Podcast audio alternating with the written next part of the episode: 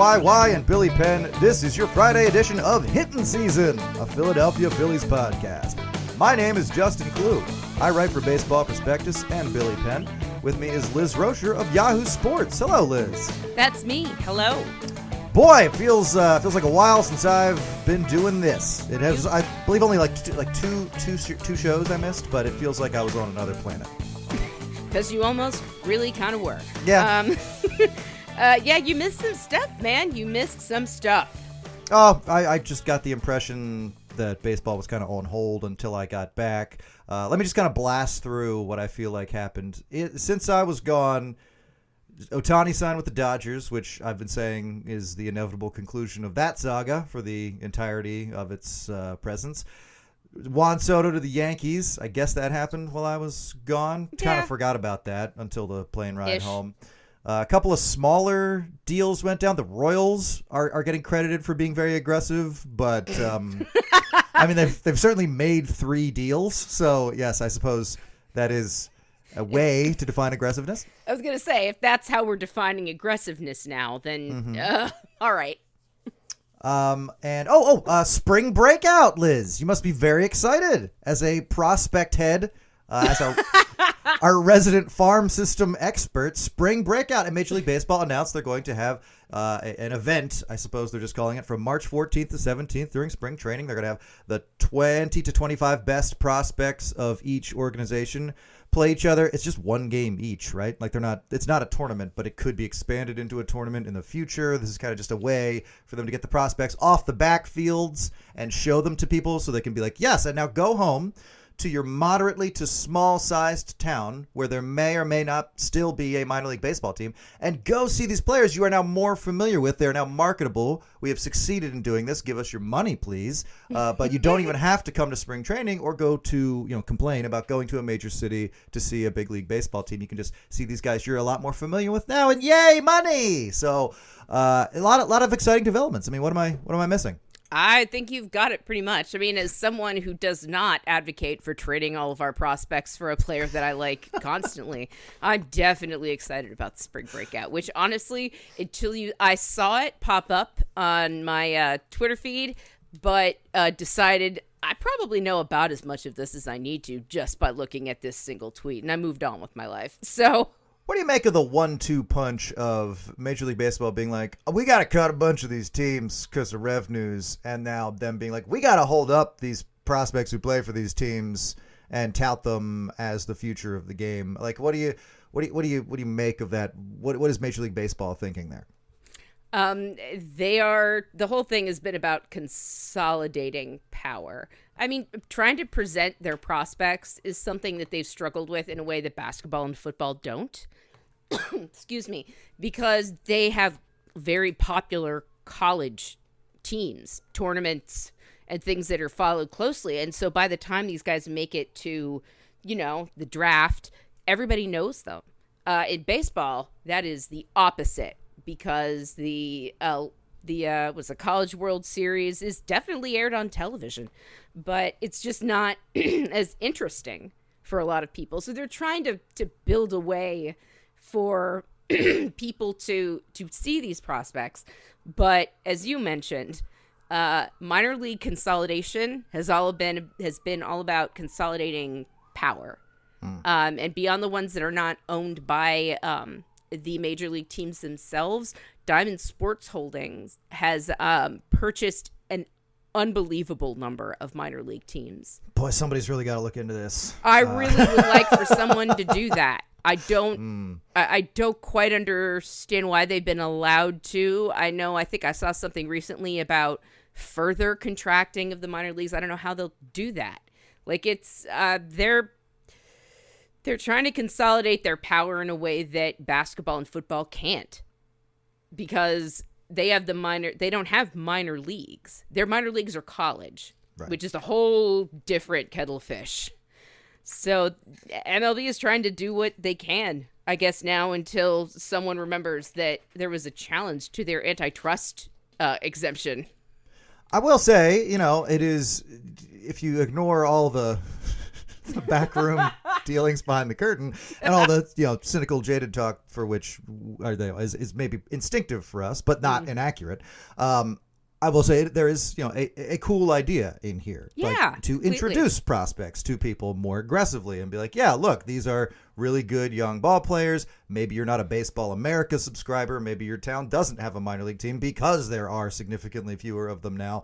So this is a chance, you know, oh, in this case, just over like a weekend in March if you happen to be in Florida or Arizona. But still, it is an opportunity to hold up prospects and be like, yeah, these these are maybe even just names you've heard and you don't even know the faces behind them. You know, not everyone is an Orioles where the names of prospects have been known for the past five, ten years as they have been recruited, developed, and eventually promoted. So, uh, yeah, it, it is it is a cool thing for baseball to do. If only we didn't live in a world where every cool thing presented to us was followed by like, hmm, wonder what's Why what are they horrible, actually doing this? what, what little secret crimes are going on because of this. crimes. They're gonna be like robbing all of our cars while we're watching spring breakout. It's like in the parking lot. There's just Rob Manfred out there, like we're gonna steal change out. You're not going to getting a card at Aldi anytime on, soon on my watch. But yeah, I uh, I, I think it's a cool idea. I think uh, it, it, you know, it's it's nice to see them kind of expanding in these areas, and that's gonna be the theme of today: expansion to an extent in regards to the Phillies. Uh, so let's let's get let's get this ball rolling. Phillies have met with Yoshinobu Yamamoto, the best pitcher on the market currently left among the free agents, uh, a, a hot commodity. Pretty much starting in the winter when when um, the general baseball fan began learning his name uh, and uh, what he was capable of doing, his deep pitch arsenal, that cutter you and I talked about a couple of weeks ago that looks like it could just be devastating. Uh, the first couple times a hitter faces it, uh, it's uh, it's obviously going to be someone who will be considered an asset to any starting rotation. And fun enough, the Phillies are still technically listed among the several teams who have met with and are quote unquote in on him. Matt Gelb wrote that the Phillies liked Yamamoto, just like everyone else in the industry. They were never quite sure if Yamamoto liked them. The Phillies viewed him as a fallback solution if they could not re sign Nola. Once they signed Nola, they were no longer realistic bidders for Yamamoto, despite some speculation that suggested as much. So this has largely been. Gelb seems to be the only one like willing to throw water on this. Feels like a lot of national writers are like the Phillies are meeting with them and not really analyzing it more than that because they want to be able to stir Phillies fans into a frenzy. They want to keep as many fans in on this and clicking on stuff as long as they can. Uh, but Gelb seems to be like, yeah, I mean, you know, just control yourselves because this is probably not happening. Uh, let's start with this though. I would love to know the difference, as in like the de- the details and nuances between their pitch to him now versus the pitch they would have had to give him if Nola had not re-signed with the Phillies. Because if there is like far down the list for Yamamoto as they appear to be now, they would have had to like work pretty hard to get themselves up at the top, which is what they would have wanted to do because they would be without Aaron Nola. They would need a number two starter or like another top tier starter. So like, uh, what do you think the difference in the pitch would have been had that happened? Well, I presume the main difference would be the amount of money they secretly told his agent they'd be willing to offer him. That's, I think, the main difference. But uh, maybe they would have gotten everybody there to, uh, you know, everybody on the team to come and tell him how much they loved him. I mean, if they were that desperate, I mean, af- and after not resigning Nola, they would have been, they would have been desperate if they couldn't have gotten him. I think because I, I don't Yeah, imagine that. Like Yeah, Nola I don't want goes to, to, well, okay, let's imagine this though. Nola goes to the card. Well, no, let's put him on the Braves just Or anywhere. because, uh, well, let's say Nola and Gray wind up one of them on the Cardinals and one of them on the Braves, and then Yamamoto, who the Yankees still want. These are the teams that are currently we know we have been told are in on Yamamoto. The Mets, the Yankees, the Dodgers, the Giants, the Blue Jays, and the Red Sox. Neither of those teams are the Braves and Cardinals, so you're not even nullifying those needs. You're just up against the same teams essentially, and I believe the Yankees and Dodgers are considered the front runners here. Uh, so, yeah, I gotta say they would have to unload everything. But what is that for the Phillies? I mean, they're generally considered as having the longest shot out of all of them. Uh, again, the resounding of Nola turned this more into an obligatory gesture. But if they really had to have Yamamoto, I mean, they're sending they're sending the Phanatic, they're sending Harper, they're sending Schwarber. They're sending um, who's uh, who else we got? Who else we got? Marsh. They're sending the daycare to uh, stand in the hallway with cups and in a, in a fun little thing to introduce him to Philadelphia that goes horribly wrong, and he's very angry before the meeting even starts. He's hi- they're hiring, they're finding out what his favorite food is in Japan and hiring a special chef just to do that for him. A, st- a cheesesteak version of his favorite food, whatever it is. Considering it might be some kind of sushi, that's a terrifying thought. Oh yeah, well we can cheesesteak it. We'll cheesesteak anything. It's fine. We'll do it. Like whatever he says, you're cheesesteaking it. all right, or you're not getting poke paid. cheesesteak. I might throw up. So, yeah, that would be that would be an interesting meeting. Uh, I'm glad that that's not the case. I do wish it was more like, and the Phillies want to add another arm, and this is where they want to be able to do it. So it'd be great to have three top tier pitchers instead of two. But every indication we're getting. Uh, from from Gelb at least, who I feel like has been more of a realist about this situation, is that the Phillies are again considered as having the longest shot out of all those teams I mentioned of signing Yamamoto. What do you do you think the Phillies' biggest problem was that they had to go after the Dodgers? Like, is there any way the contingency they sent matches up with like the Dodgers sending Mookie Betts and Shohei Otani and Freddie Freeman? Like Freddie Freeman just shoulder checks Dombrowski going into the meeting room. Like, "Mm, good luck. yeah, there's no way they could match that. The I mean, the only thing that they could say is that two years in a row we've made it farther than both the Dodgers and the Braves. You could sign with those teams, but uh, I mean, what do they have to tell? They don't even have a an NLCS ring. They don't have. They don't. They don't have any of that. All that we've got that. So if you want to, if you want to get with the team that has a little bit more uh, oomph on their side as far as the powers that be, this is where you've got to go. Yeah, you know, I was thinking about that the other day. The Dodgers are really not far off reputationally from just being the Padres. You know, like the Padres missed the postseason this year, and their whole thing is, oh, we stacked up all this talent, and it was so all these really, really good players, and it's just not working the way we intended it to. Whereas the Dodgers, you know, spent a lot of time stacking up all these really, really great players, and they won a World Series but it's the asterisk World Series, and that's the only one they got. I mean, it's not like success doesn't count in other areas and other ways. And yes, they've been running that division, so I suppose that is the difference. But I don't know. It just feels like if you're if the intent is to be good for a length of time, so that you are always getting in the playoffs and therefore always have a chance of winning it all, your whole point is well, but winning it all more than once would be the goal, especially when the one time we won was the 60 game pandemic season. Yeah, I mean, I would say the difference between the Padres and Dodgers is the Dodgers have a much stronger like organizational philosophy. They are definitely not a team that will rest and wait to see if Manny Machado feels like speaking up in the clubhouse today. Yeah. You know, they're not uh, they're always willing to put pressure and, and whether it's seen as pressure or if it's just light suggesting or an indication of this is what your responsibility is. They they don't hesitate. The dodgers more than anything know what they want. They're willing to spend the money to get it and they know what they need from everybody. And they they just they're adding more talent and it's all specifically for the playoffs too. Because they have a they had the a team that they won what 111 games last year or something silly like that? And like they they are the kings of the regular season. They are adding talent purely to prevent what happened to them from ha- in the playoffs last year from happening again.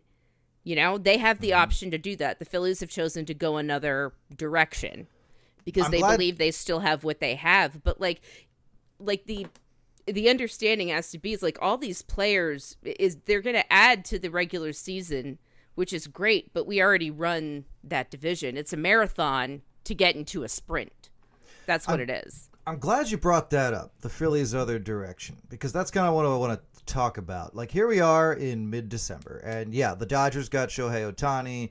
They've made some other moves. They made a trade we'll talk about in a little bit uh, with the Rays. Like they're being they're being aggressive. They seem like they're set up to be the kings of the offseason.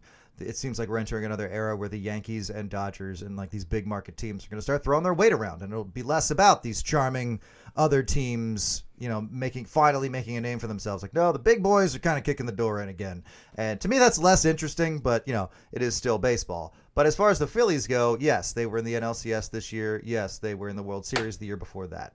Like you said, though, they seem to have chosen to go in a different direction this winter. And I kind of wanted to talk about that for a second because I feel like they may be entering phase two of the Dave Dombrowski era. And what I mean is, uh, we've, we've seen some stories come out lately about their uh, interest in expansion. In September 2021, Preston Mattingly was hired as the overseer of the Phillies player development system. And in the time since, he's revamped the complex the Phillies operate in the Dominican Republic. He wanted this transition of international prospects to, to like from there to the United States to be a little more seamless. He wanted them to arrive in better physical shape. He added more staff, more resources, and more camps and this was partially triggered by the Phillies' desire to get better in this particular area, but it also sounds like with the amount of domestic minor league players capped at 165, the philosophy kind of has to move away from let's bring in a guy we like because we can, because we have the space to, because you know we got this 180th spot that uh, is just for somebody we find interesting. No, each space now seems like it has become much more valuable, and therefore attention we pay to each individual taking up a space matters more greatly. And you and I are always on the side of, yeah, let's make things better for minor leaguers. But this is what was reported back in April by Matt Gelb of The Athletic. So we jump ahead to yesterday when Alex Coffey of The Inquirer gave a little more detailed report of what that expansion in the Dominican has been. Uh, she also reminds us that this was a farm system once described as toxic by employees. So the Phillies' growth was also not starting at zero; it was starting in the negative space. So the growth gets even bigger when you when you factor in how far back they had to start. So she provided a list of seven players who you may even see come out of the Phillies' new look Dominican complex in 2024, and she writes that since 2010. 361 players who played in either the Dominican Summer League or the Venezuelan Summer League have reached the big leagues. 16 of those have come through the Phillies system, and three of those players ended the 2023 season on their active roster Ranger Suarez, Seranthony Dominguez, and Johan Rojas. Not bad, but certainly far from the teams getting the most players from that pipeline, like the Yankees, like the Astros. Uh, she also wrote Mattingly and Soto see last year's uh, Dominican League team in the same vein as last year's single A Clearwater Threshers team. Uh, he believes th- this recent wave of players at the Phillies Dominican Academy can now set a new culture for future players coming through the Dominican Republic. Now, to wrap this back around to Yamamoto, Todd Zolecki had a story on MLB.com this week about the Phillies' efforts in Japanese scouting, an area where they have been woefully short with only two Japanese players in their entire history, So Taguchi and Tadahito Iguchi. Uh, they took a swing at Ohtani in 2017, weren't even close, and were never even in line to speak with him for this go around in 2023. So now they are in a small group of teams still linked to Yam- Yamamoto, but not really considered a frontrunner at all. So they've used a small amount of resources, certainly none more than anyone else, it feels. And they've been, but they have been smart about recycling. One interesting note to me uh, that Zolecki wrote was that the Phillies' efforts to woo Otani weren't a complete waste of time. They later no. used they used parts of his presentation no! in, in, other recruiting efforts, including the one for Bryce Harper. That's pretty great. But nevertheless, they have expanded their Japanese scouting. Dave Dombrowski told reporters at the winter meetings that when he'd gotten to Philadelphia, there were some international players that they were out on simply because they didn't have any info on them, or or at least enough info. Uh, and I believe that was credited to like the people who would have provided that info not working for the Phillies anymore. uh, but Sam Fuld says it's an ever growing market, just like KBO in Korea. It's only getting bigger, and it doesn't make sense not to pay attention to it, which I think a lot of people would have told you maybe a couple years ago. But nevertheless, Per Zolecki, Dombrowski said the Phillies have beefed up their Asian operations with assistant general manager Jorge Velandia leading the way. The Phils last month promoted Derek Chung to international scouting director. He had been scouting with them since 2017. Dombrowski praised the efforts of international scout Tora Atsuka, who is based in Japan. Now, I said all that to ask you this. Are these two developments we're seeing, you know, getting, uh, we're, we're being told about now in the Dominican Republic, an area where the Phillies have had, at best, you know, let's say an average amount of people come through and, and play in the United States? to Japan, where they've only had two players who were acquired one via trade, one via free agent signing, uh, who, who, after he was already a Major League Baseball player. Um, two areas where the Phillies have been lacking for some time. Does this indicate a sort of phase two for the Dombrowski area, era? If you consider phase one was getting back to the playoffs and, and also proving that that wasn't just a fluke, getting back to them again. He pursued and acquired star talent. He estab- brought in established guys, brought them here, kept them here, and now they've gone on two consecutive deep playoff runs with a third expected. Bryce Harper shouldn't find himself surrounded by a non playoff team for the rest of his prime. And there should never be a reason within the Phillies' control that they are not in contention within his prime. So now this winter, to throw in some holiday imagery, the buzz from the Phillies isn't coming from some glimmering star at the top of the tree like last year with Trea Turner, but from the trunk that supports where the star goes. If expanding scouting and talent development in new areas should come to be the defining aspect of this offseason for the Phillies, how does that make you feel about the organization? Is this the right place for them to be? I think it has to be, considering, as you said, how far back from the starting line they began when the race, you know, when the race started. They were really far back. And I don't know if this is phase two as much as it's, uh, this has been happening at the same time. You know, Dombrowski came in and immediately made changes across the board to try and get everyone on the same page, which was a huge issue, huge issue. And now we're actually seeing, you know, now we've got like they've expanded and upgraded their Dominican um, headquarters, and they're that's not something that can happen in just a few years. He's been planning that since he got here. All of this has been part of the general plan that is run concurrently to getting the Phillies back in contention. You know, they hired Dombrowski for a lot of reasons. And these are it because it wasn't just about getting the Phillies into the playoffs again and getting them the talent they needed. It was about making sure the Phillies would continue to be competitive for years to come. That's that's the difference. And I think that's the key in the window opening you know, the playoff window opening closing thing is that what Dombrowski is doing and has been doing is trying to make sure that the window always stays open. Which would be a novel new place for the Phillies organization to be in. It would be It's where the cool. Dodgers are. Exactly. It would be cool to view them as one of these organizations. Like even the Cardinals have that reputation where like, yeah, you know, they they weren't good last year and they wound up punting, but they kept Goldschmidt and they kept Arenado because they were like, yeah, but this isn't like this isn't a teardown. This isn't the we're, end. The end. Right. No. We're gonna make some deft moves, and you know this this will we're gonna work stuff out. So to be a team that has a viable major league product on the field with also a farm system that can produce more.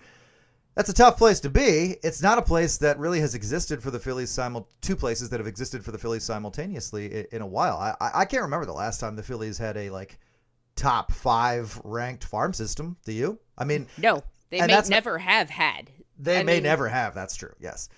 I, I mean, like this doesn't even necessarily mean that will happen. It just means they're increasing the uh, you know, where they're looking for talent, and that is that is always good, especially when other teams are getting talent from those areas and succeeding. Like, you know, I mentioned the Yankees and Astros. Those are two teams that have found some success. Yes, the Yankees have stumbled, but they put together some really good teams over the years as well. So I, I guess I view this as phase two because you're going to have a lot of people who, if the offseason ends and there was truly never, truly never a thrilling moment for fans, they're going to resent that. Not because, you know, they're really thinking about the Phillies and the present and the future and all that, but because they want to be entertained. I want to be entertained. I want to have an entertaining offseason. I don't think the Phillies are going to be the most entertaining team. I think, like you said, they got their homework done early by re signing Aaron Nola, and that's going to be the biggest move they make. I-, I saw a tweet this morning, and this was hilarious because it's from a Braves fan, but they were talking about the five steps of Braves offseason acceptance. Step one, demand a top free agent. Step two, politely ask for a second top free agent. Step three, desperately start looking at trade options. Step four, begging for C list player. Step five, realize we're sticking to what we have at home. And why that's really funny to me is because what the Braves have at home is like the McCallister's mansion from Home Alone. Yeah. Like you're you're fine. You won 104 games, and I'm sorry, the difference maker you need to beat a funner, scrappier team in the postseason that you just can't beat. You know, in three times historically, you're you're 0 for three. I don't think there's a guy or a top free agent out there who's going to be like the difference maker there because that's that's more of a vibes thing. That's more of an intensity thing. That's not really like a talent thing at Yeah. that point once you're in the playoffs. The Braves won 104 games. They can be okay with what they have at home. That's the whole point of signing all those guys to the contracts they have is that they want them to stay at home for quite some time. Mm-hmm. But I bring this up because that's kind of like that that is not just a, a- exclusive to Braves fans. I think that sequence of events, and I think you're just seeing a lot of Phillies fans who are taking a lot of solace from the fact that you know, oh, the Yankees and Dodgers and three other teams are still involved, and you're like, oh, other teams could be us, and you know, maybe it is, but from what we're seeing from people who know, it probably isn't. And I think you're going to see the Phillies sign, you know, a bench outfield bat guy, maybe another starting pitcher. Obviously, some maybe you get a bullpen arm in there, you know, like the the uh, to replace Craig Kimbrel, obviously. But none of these moves are going to be the kind of moves that I think people are geared up for because I just don't think right now, this offseason, that's where the Phillies' focus is. They're like, look, we got the plate spinning for the major league team. We, we got it. Like, yes, it's flawed. No, it's not perfect. No, they're probably not as good as the Braves. But has that really been a hindrance for us in the past two years? No, they've still managed to make the playoffs and go further than the Braves both times. So now we can start thinking ahead, far ahead. To like, you know, uh, uh, part of Alex Coffey's story was listing seven, 17 to 19 year olds who she said could be in the United States in 2024. Like we'll have we'll have graduated from the Dominican complex. So it, it's it's more about thinking about the future, which is not super thrilling in the present.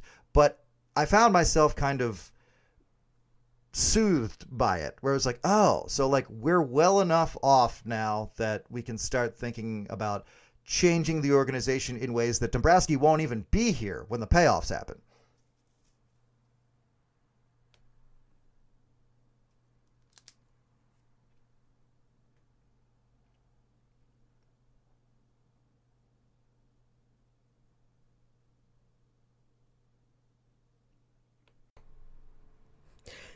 It's sort of like fighting a war on multiple fronts. For years, the Phillies focused on, you know, like 15 years ago, they focused on the team that was on the field. And then for a while, they focused on, we God, the farm system is terrible. We have to get more guys into the farm system. And now they're sort of understanding you you can do both at the same time. They just needed it, weirdly they needed someone who was willing to do that. And that's Dombrowski. He saw what needed to be done. He understood what the Phillies wanted and he sort of applied that across the whole team. You know, it's a great thing that they have the you know that they have all these new players that they're expanding their scouting because you're right that is going to pay off when Dombrowski's no longer here and that's why they hired him. They hired him not just to help them get over the hump now, but to turn the team into one that could at least for, you know, 10 years, however long can continually feed the major league team.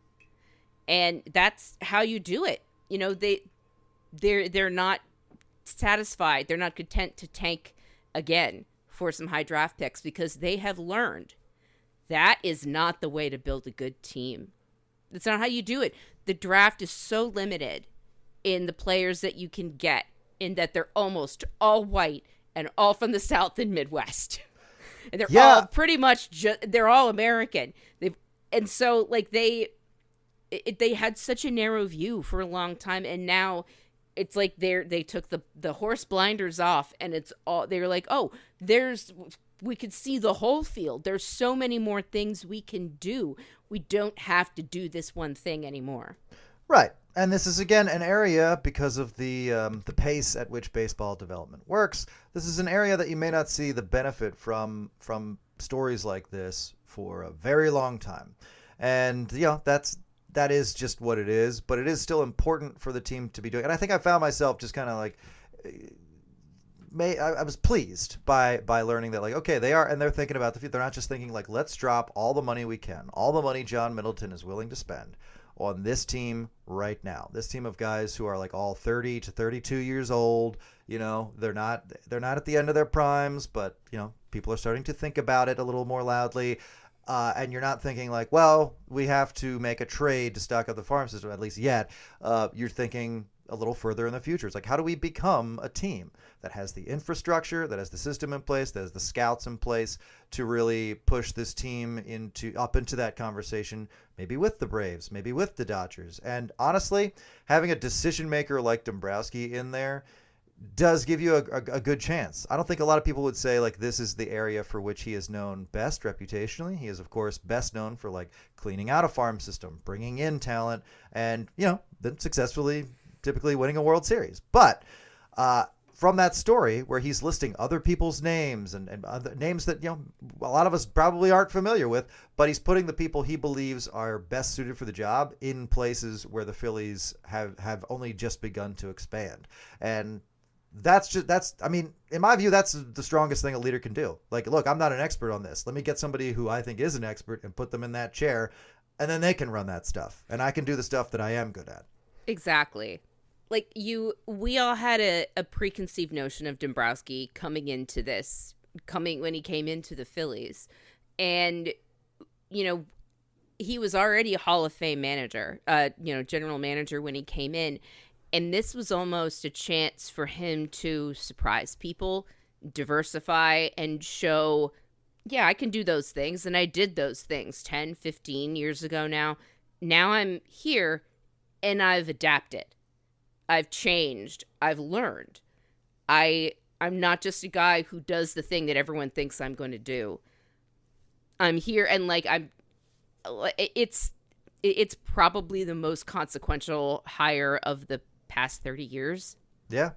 I'm going to say like it and that that will be judged in the future, but looking at what he's done in a short time, it really is incredible that I mean, I don't know what they offered him to finally get him out of Nashville. Whatever it was, it was a blessing to all of us because he he has changed this franchise in such a small amount of time into one that we all now believe could be the Dodgers. Like the Dodgers haven't had an early draft pick in God knows how long, and yet they still have a farm system where they're just like tossing guys over to the Rays because they want Tyler Glasnow.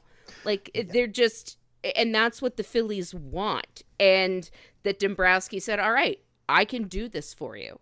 I'm going to challenge myself and do this for you." That's that's a Hall of Fame general manager right there. That's a Hall of Fame executive. And you know, we're imagining that things go smoothly, but again, we're talking about things that uh, will impact the distant future. So who knows? But uh, it's the Phillies. Yeah, but I, I found myself. This does feel like a, a, different kind of thing. It feels like a more seismic shift in, in the organization's efforts, and you know that is that's a good thing. At least for now, right now, I can say this is a good thing. When you think about the most impactful hires of the last thirty years, are you talking about like off the field? Yeah, I'm not okay. talking about players that they've acquired. I'm talking right. about the guys they they put in place behind the scenes. Yes, and I'm not I'm not saying I automatically disagreed with you. I just wanted to make sure that was that stipulation was in place before I say who else is up there. Pat Gillick. Pat probably Gillick, up there. Do you sure. consider a manager an on the field person or an off the field person? That's a combination. So I'd say both. It, you could be looked at as an off the field person because he does not actually step on the field, does he? I guess then Charlie Manuel fits mm-hmm. this bill as well. Um, Hmm. I, I was, mean, I was just curious. You brought that up. I was like, yeah. I wonder who the most. Hmm. And those are the guys I was thinking about. And those are guys where we can now see the impact that Gillick had on the franchise. We could see what Manuel did on the field. And we're not going to be able to judge Dombrowski on this for a, a while. But it does look now to be like the Phillies understand truly their their place you know, there Philadelphia is not considered to be a quote unquote top tier city, but that is no longer going to affect how the team thinks of themselves among other baseball teams. They believe they're a top tier baseball team with money to spend, and they're taking that money and, and using it in a lot of different ways to expand scouting because that's how the Dodgers and Braves have done it. You know, the Dodgers and Braves are very similar if you look at their farm systems and how they've produced players for the big league team. Now, once you get to the big leagues, one of them spends a lot of money and one of them does not. Yeah. But when you have a, a, an, a highly functioning farm system, you can make those choices. And the Phillies seem perfectly situated to be a team that can sit in the middle of those two and let their farm system provide as well as sign the big players because that's what they've always wanted to be a big team with flexibility to do what they want and make the changes they need to take their team to the next level the next year. I was going to also throw Mike Arbuckle's name in there. Oh yeah. I was trying to figure out when he was hired. I don't know if like how granular you want to get with it. He actually was hired by the Phillies in 1977 as Whoa. a part-time scout, but then he left and went to the Braves. And then he was there for 12 years before he came back to the Phillies as assistant general manager, scouting and player development from October 2001. Okay. So I think he counts because He he, does is, count because he is very impactful. That's the core of the 2008 team that Yes. he he uh, advised to Did you be know he- drafted. he he went to he, he works for the Royals now. Uh, he do you know he went there in 2008, like in in November 2008 after they won that World Series? God, According to this profile of the Royals front office directory. So no, no disrespect to Mike Arbuckle, but I think he might have used up the last of his magic dust on the Phillies. uh, prior to that, he served as Phillies director of scouting beginning in 1992. Okay, so that's just outside of the 30 year window. Boy, you're really you're really being a stickler about this, Liz. I- Gosh. we can, yeah, it's all me. All right. Well, you mentioned that uh, Dodgers trade with the Rays. I did want to bring that up quick. Jeff Passan reported last night the Dodgers were close to a deal with the Rays for Tyler Glasnow and Manuel Margot coming from uh, coming to LA, and Ryan Pepiot and Jonny, Jonny DeLuca going to Tampa. Putting aside the Dodgers owning the offseason thus far and the Yankees dealing for Juan Soto, as well as both of these teams being in the market for Yamamoto.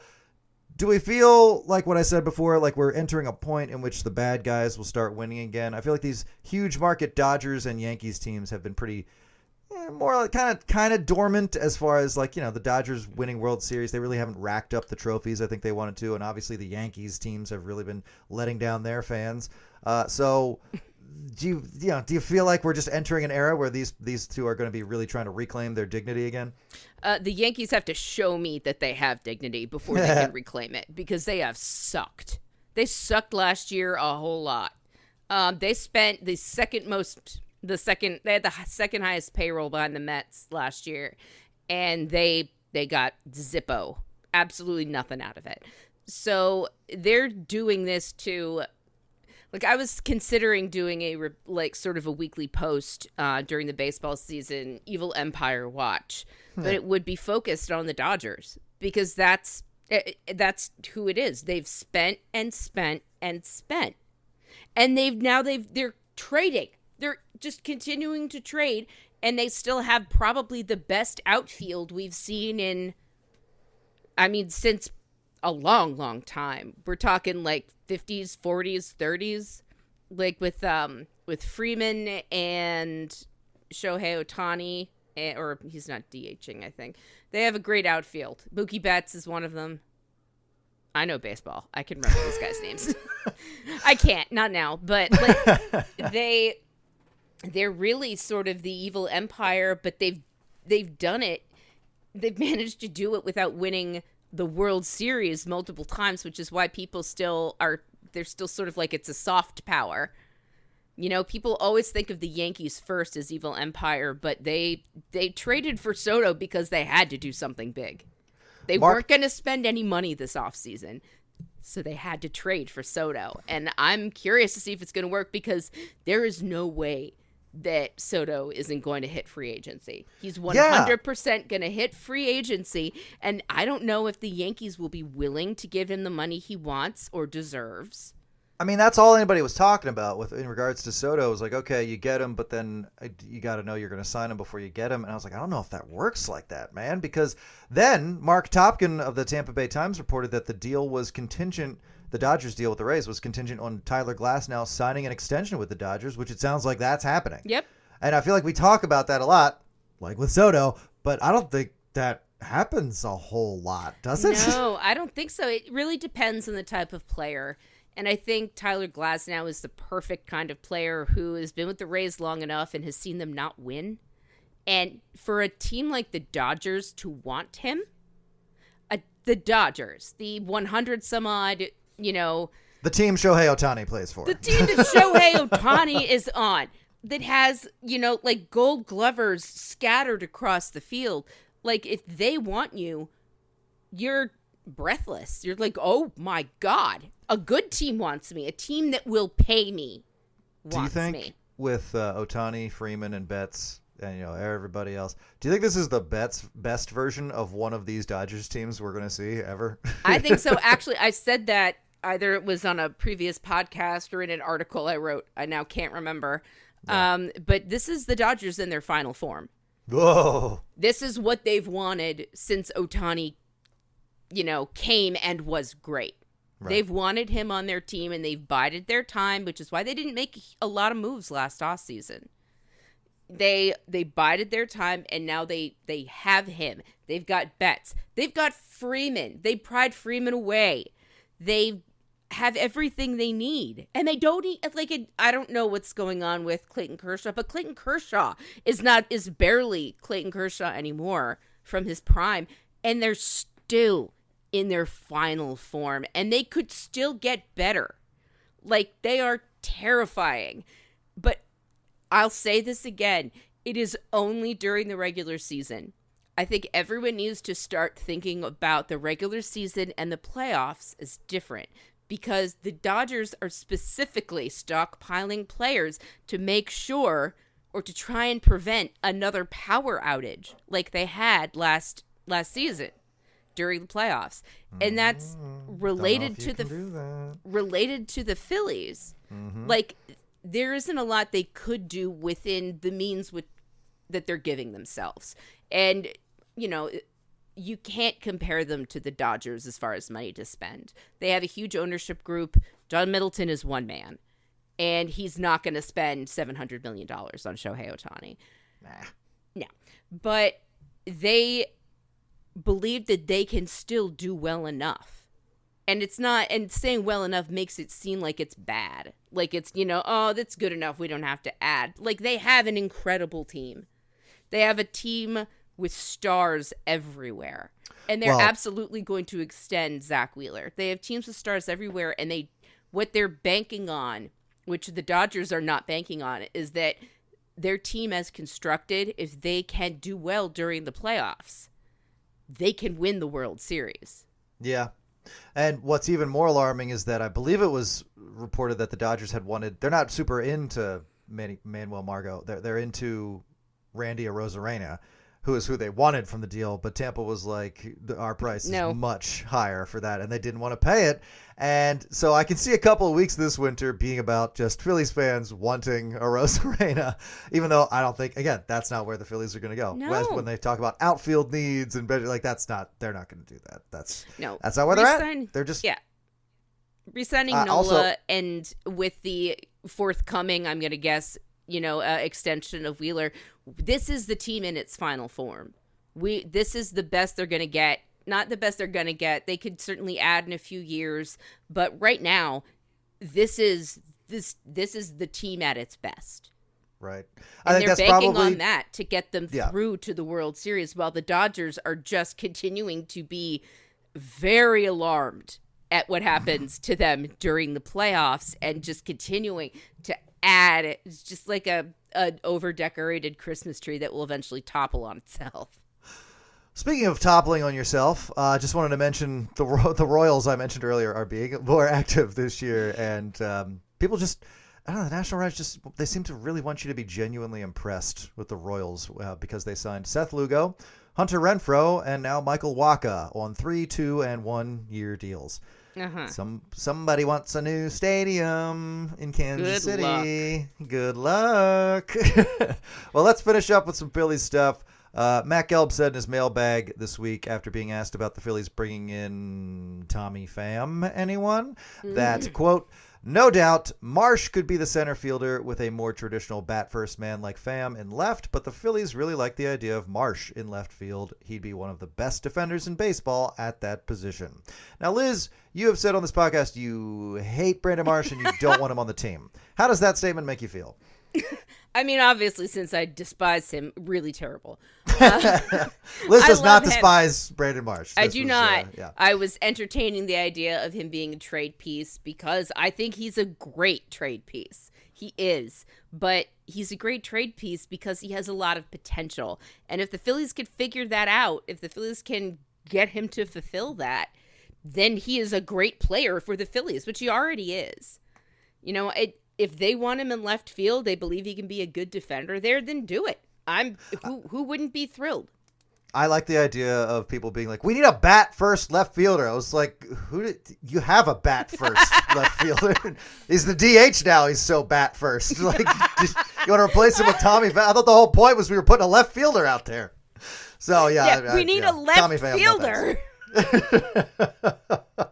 yeah. So anyway, I, I, I just to repeat my point from earlier, I think the Phillies are going for a, a fits as far as players go, fits with their plans this year, which are which means not the most shimmering star available to fill the roles they have available. I think they're going to have a really chill, cool off season, and that's going to drive people absolutely insane, especially if the Eagles keep losing. And that's one of those really sharp predictions that's made uh, I'm making halfway through the thing I'm predicting. But still, it's uh, it's generally the vibe I think coming off the team right now. Um, even as Liz, the middle to back of the rotation market is heating up. Jack Flaherty to the Tigers, Tyler Mahle to the Rangers. Hmm, anyone? Anyone? Yeah, no one.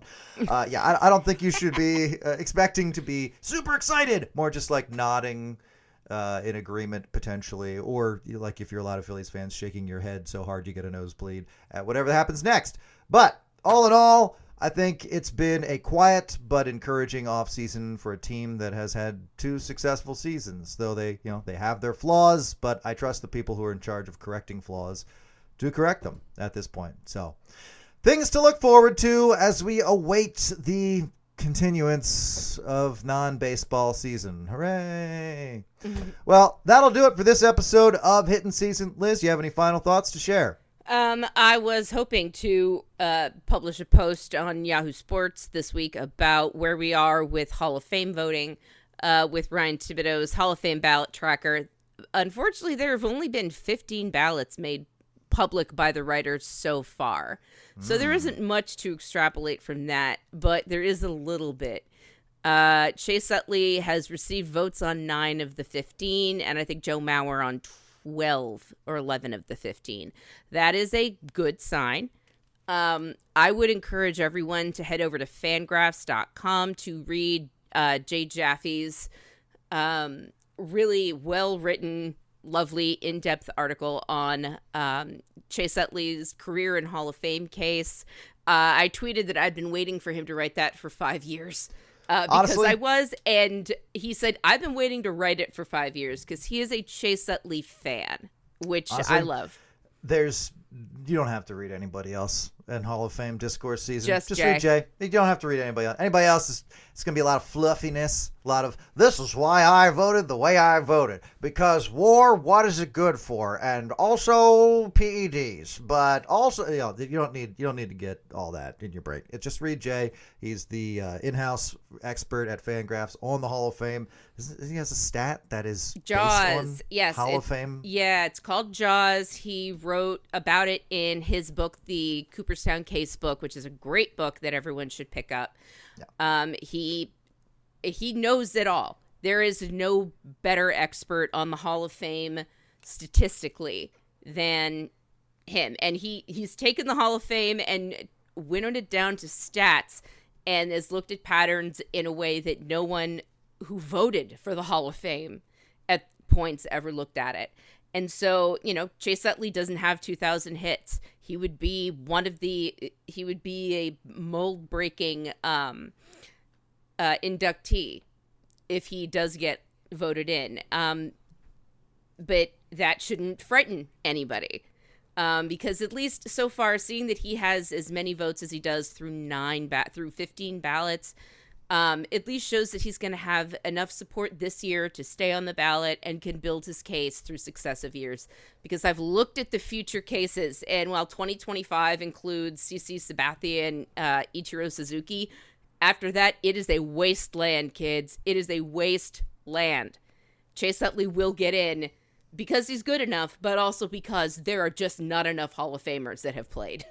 And I think he has the key component that other guys don't, which is, you know, writers like him. And they love writing in guys that they like, or voting in guys they like. So, yeah, that's an exciting development, too. And I will see you all at Chase Utley's induction Oh ceremony. God, we're gonna have such a party, guys! Such a party.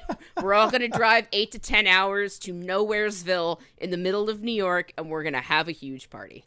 They're gonna love it. They're Oh, gonna yeah. love a, a huge uh, uh, Mad Max style horde of Philadelphia fans coming into Cooperstown. Oh, I'm so into it. Yes. Uh, well, that'll do it for this episode of Hittin' Season. Uh, I also have a story to plug myself on baseball uh, baseball prospectus about Steve Randolph, the guy chosen in the 18th round of the 1995 MLB draft, the same round and year that Tom Brady was drafted in the MLB draft. But unlike Tom Brady, Steve Randolph was the only one from that round to go on to play Major League Baseball, something Tom Brady completely and utterly failed to do throughout his career. So, uh, if you want to head on to Baseball Prospectus, that story is available there. Uh, and additionally, there is a recent episode of Absolutely Hammered over at the Hittin' Season Patreon, available at patreon.com slash hittin' season uh, for a $5 subscription. We'll have more episodes of, of Absolutely Hammered and The Dirty Inning this month as we head into the holidays and our final sprint into 2024. Stay here uh, in this space at billypenn.com slash hittin' season for more Phillies uh, talk, analysis, conversations, and freakouts as the offseason goes on. But as always, from WHYY and Billy Penn, I'm Justin Klugh, I'm Liz Roscher. and this has been Hittin' Season.